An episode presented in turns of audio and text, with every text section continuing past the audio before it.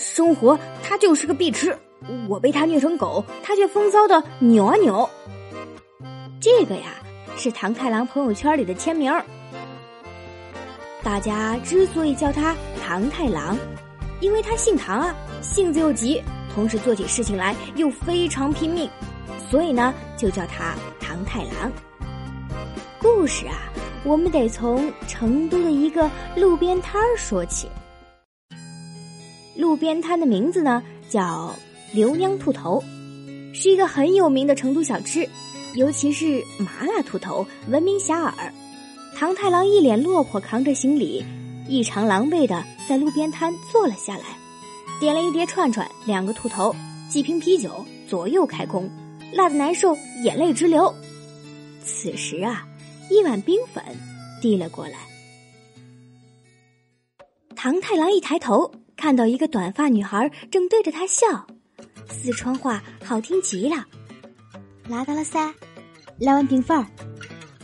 两个人坐在同一张桌子上吃起了串串，女孩呢很豪爽，主动和唐太郎攀谈。我叫坚果，一低头看到唐太郎的行李，坚果很奇怪，带这么多行李啊，哪里来的嘛？唐太郎几口酒下肚，心里觉得莫名其妙的委屈，就把自己这一段堪称奇葩的经历说给眼前这个陌生的川妹子听。唐太郎呢，在北京有一份不错的工作，和一个交往多年的女朋友白慧，两个人啊，在四环租了一个房子，分开上班，一起在北京朝九晚五，生活呢平和安静。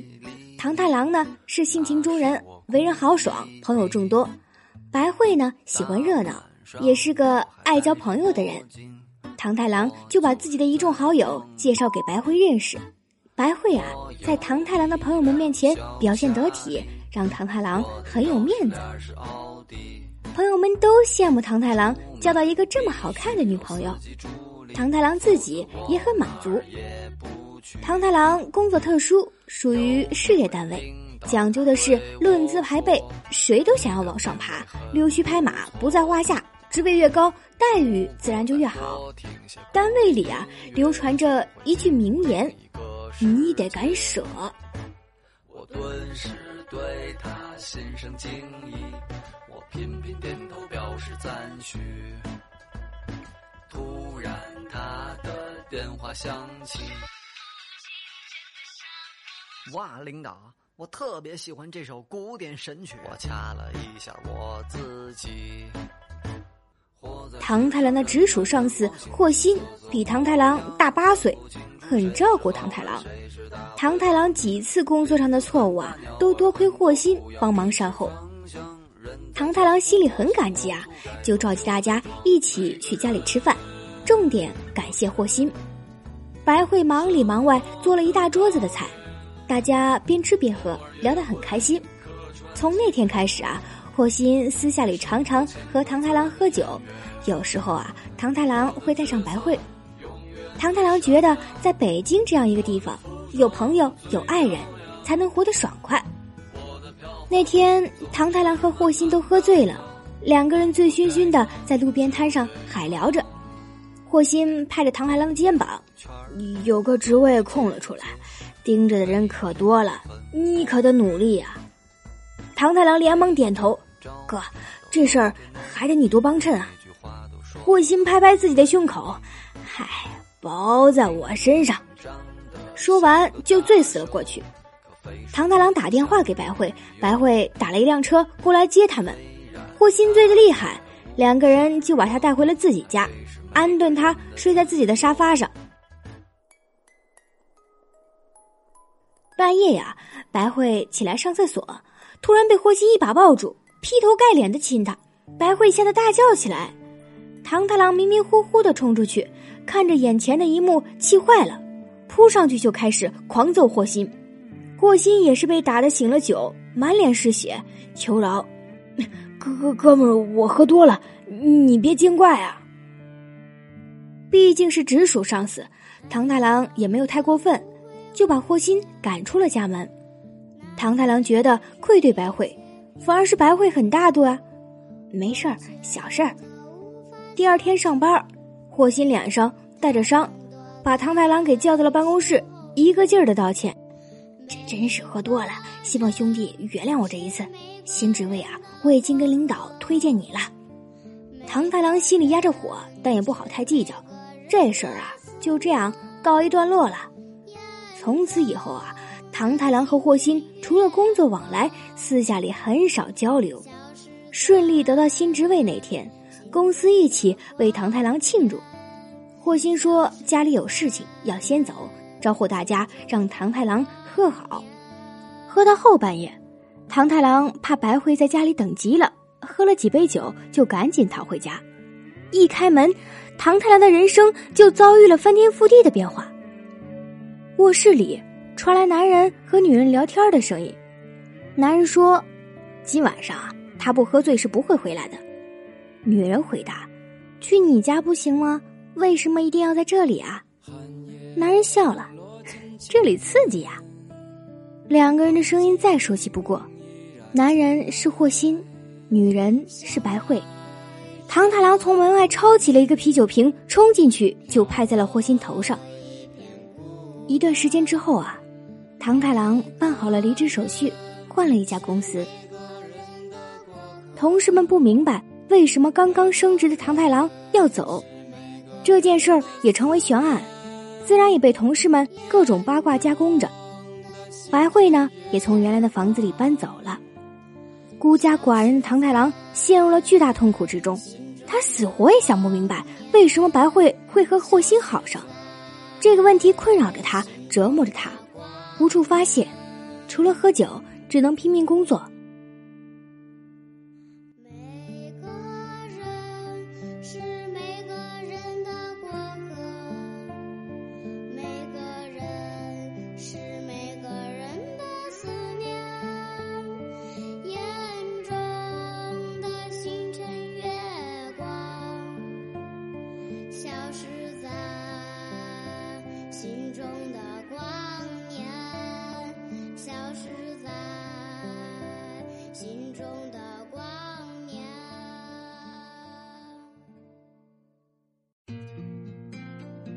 因为工作关系，唐太郎结识了一个成都女孩林默，两个人通过微信建立起了微妙的感情。在唐太郎痛苦的就要溺死在悲伤的日子里，林默成了他的救命稻草。一个雨夜，唐太郎喝多了，胆子大了起来，给林默发微信：“咱俩好吧？”林默也没废话，回复：“那你来成都。”第二天一大早，连换洗内裤都没有带，唐太郎买了最早的机票，飞奔成都。一落地，唐太郎就给林默打电话。林默接下来说的话让唐太郎苦笑不得：“欢迎你来成都，但一个月之内，请你不要找我，找我我也不会见你。我想看看你在成都能不能活下去，你就当成这是一个考验吧。”说完，林默就挂了电话。唐太郎以为在开玩笑。再拨回去，发现自己被拉黑了。无奈之下啊，唐太郎又饿又困，也没有找到酒店，直接找到路边摊吃辣喝酒，结识了川妹子坚果。坚果一听也没有骂娘，反而是动了恻隐之心。你是没地方住吗？住我家。唐太郎呆住。那你呢？坚果一脸无所谓。我住闺蜜家。唐太郎连忙拒绝，不合适。坚果一拍桌子。就这么定了，老板买单。当天晚上，坚果安顿好唐太郎，自己就去了闺蜜家。唐太郎有些莫名其妙的，就在一个刚刚认识的女孩家里睡了一晚上。早上醒来，身上还有女孩身上独有的体香。唐太郎觉得有些恍惚。在坚果的帮助下呀，唐太郎顺利的找到了工作。唐太郎找到工作后的第一件事儿。就是找房子，说什么也不肯继续住在坚果家里。坚果呀，就帮唐太郎大包小包的搬家。两个人整理房间的时候，唐太郎接到林默的电话。唐太郎说：“我找到工作了，也找到房子了。”林默回复：“你来天府广场吧，有事找你。”唐太郎看着坚果，莫名的有些内疚。坚果似乎完全没听到，自顾自的整理东西。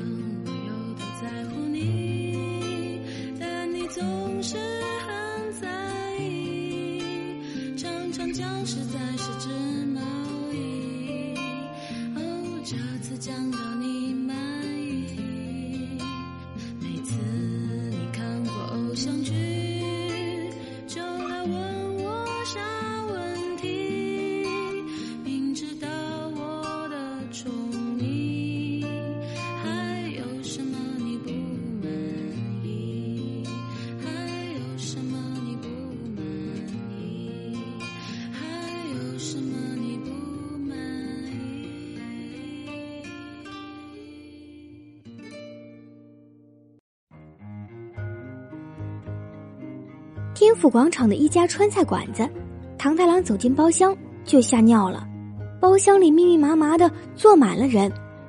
林默介绍，在座的呀都是他的七大姑八大姨。林默说：“我心眼少，所以我家里规矩多。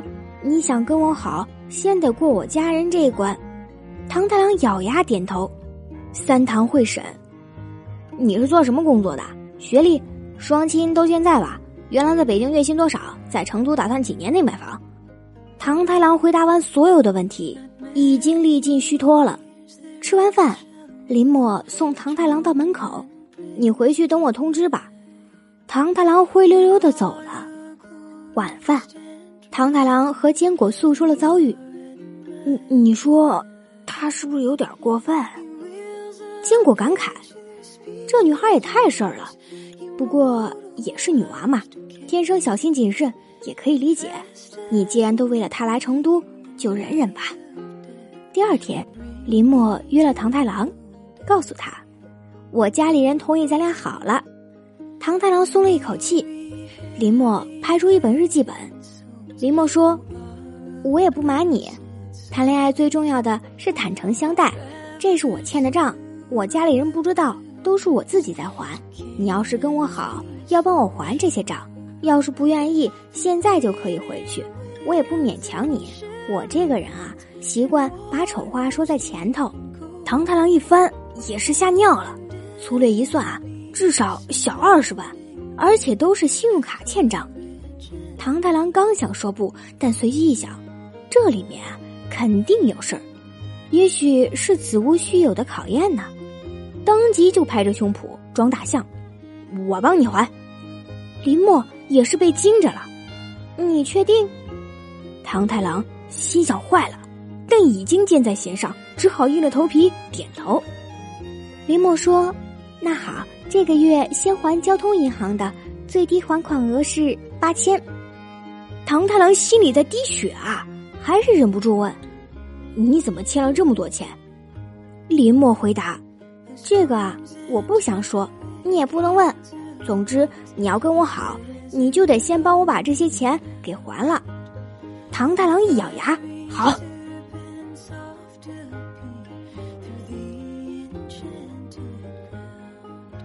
回到家呀，唐太郎把事情说给了坚果听，坚果听了，终于忍不住了，怎么感觉是个骗子呢？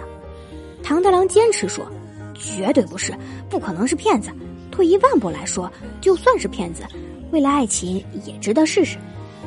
坚果问：“你现在工资才三千五，上哪儿给他每个月还八千多呀？”唐太郎想了想，说：“我有办法。”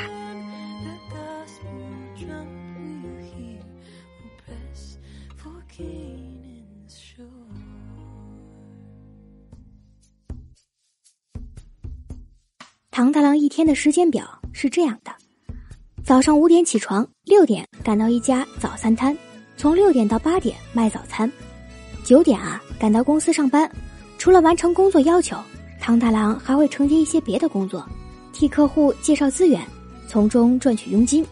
晚上六点半下班，回到家七点左右，吃完了饭之后，开始写签字一百五到二百不等的稿子，从星座到鸡汤无所不包，写到十二点啊。大约可以产出三到五千字，具体看那天的感觉。很多时候啊，稿子会直接被编辑毙掉，又不得不重写。唐太郎开始叫自己马字狗。第一个月，唐太郎成功的替林默还掉了八千块。林默开始和唐太郎约会，看完电影，吃完饭，林默说：“作为我的男朋友，你每个月要给我零花钱。现在你刚到成都，我先要每个月两千块，三个月之后开始，每个月要三千块，半年之后每个月五千块。”唐太郎压着火点头。坚果听完啊，忍不住吐槽：“他是把你当银行了吗？”唐太郎咬着牙：“也许。”也是考验呢，我总不能半途而废吧？坚果感叹：“这样考验不是要玩死你吗？”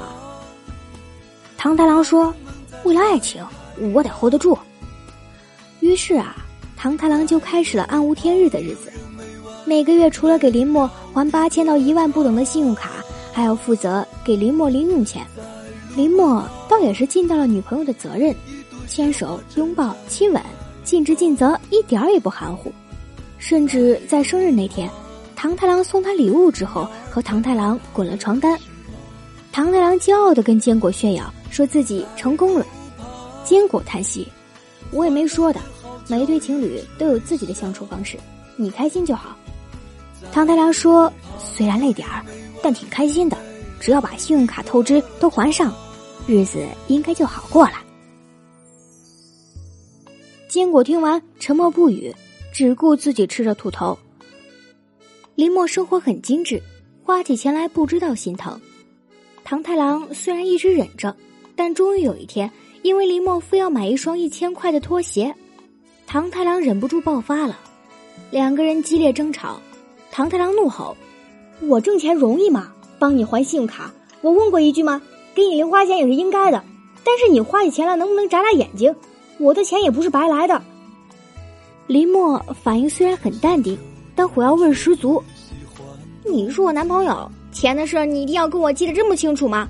我以前男朋友就不这样。唐太郎竟无言以对啊！唐太郎找坚果喝酒，坚果劝：“你就真的不想知道林默到底为什么欠了那么多钱？”这一句话倒提醒了唐太郎。唐太郎去找林默。发现林默不在，问了林默的闺蜜，才听说林默去监狱了。唐太郎一听，魂儿都吓没了，匆匆的赶到监狱，等了半天，在门口见到了出来的林默。林默遇见唐太郎也很淡定，两个人就在监狱外面聊了起来。林默说了一段狗血，但是足以令唐太郎心里翻江倒海的往事。林默的前男友叫沈毅，两个人一起做过外贸。实际上属于非法走私的范畴。沈毅一个人顶了罪，进了监狱。林默非常内疚，答应沈毅自己会把欠的外债都还上。林默在成都工作还算不错，办了七八张信用卡，透支了一大笔钱，还上了外债。但是自己从此过上了卡奴的生活，非常辛苦。唐太郎的心里在滴血。林默很坦白：“我是真心喜欢你。”但我答应了要还债，就一定要还。如果你不理解，你给我还的钱，我都可以原封不动的退还给你。唐太郎一开始听，几乎疯了，搞了半天是在替林默前男友还债，但是林默的一番话说的又合情又合理的，唐太郎一口邪火憋在胸口，说了一句：“我算过了，还有十万块钱就能还清。既然要和你长久。”这笔钱我帮你还，理所应当。看得出来，林默深深的受到了感动，扑在唐太郎怀里，第一次在唐太郎面前哭得花容失色的。唐太郎心里却是说不出来的滋味儿。坚果听后沉默不语，看着唐太郎瘦了一圈的脸，不住的喝闷酒。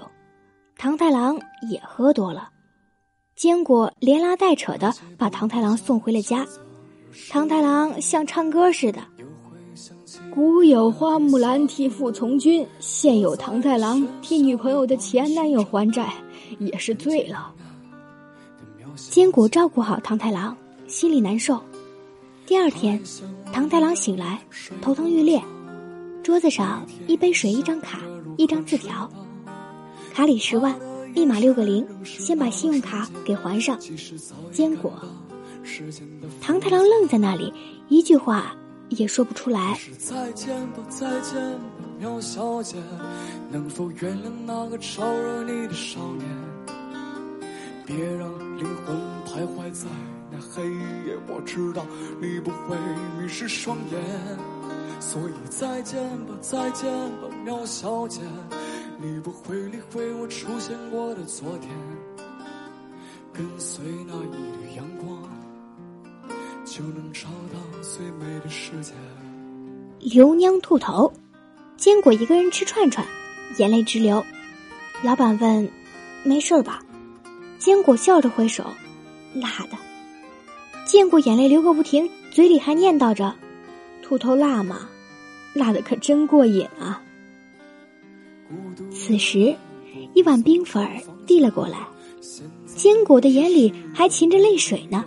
一抬头就看到了唐太郎，唐太郎看起来一身轻松，坐在了坚果对面。辣着了吧？来吃点冰粉。坚果眼泪流了下来，端起冰粉吃了一口，眼泪却更多了。两个人相对无言，一起吃起了串串。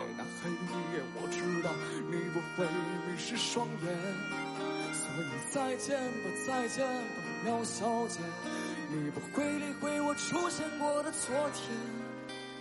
唐太郎的手机响，唐太郎拿出来看，微信来自林默，只有短短的一行字：“我们结婚吧。”唐太郎苦笑，回了一条：“还有两年神医就出来了，祝你们幸福。”然后唐太郎把手机一使劲儿就丢到了马路上。一辆车疾驰而过，手机四分五裂，坚果呆住。你干嘛？唐太郎笑着说：“这款手机不适合我，该扔了。”坚果愣愣的看着唐太郎。唐太郎掰开一个兔头说：“我以前以为自己爱吃清淡的，跟你一起吃了这么多次饭之后，才发现我爱吃的是辣的。”坚果看着唐太郎。辣的眼泪都流了出来，而唐太郎的脸上却都是笑。擦亮双眼，直面内心，别被你自己幻想出来的表象所迷惑。用五脏六腑好好的感受一下，谁才是你深夜里痛哭，他带你去撸串的那个人？谁才是那个静静的看着你被虐、自虐、心疼的要死，却又不忍心拆穿你的那个人？爱情还有一个名字叫爽快，何必拼尽全力的去出演一个不被爱的可怜人呢？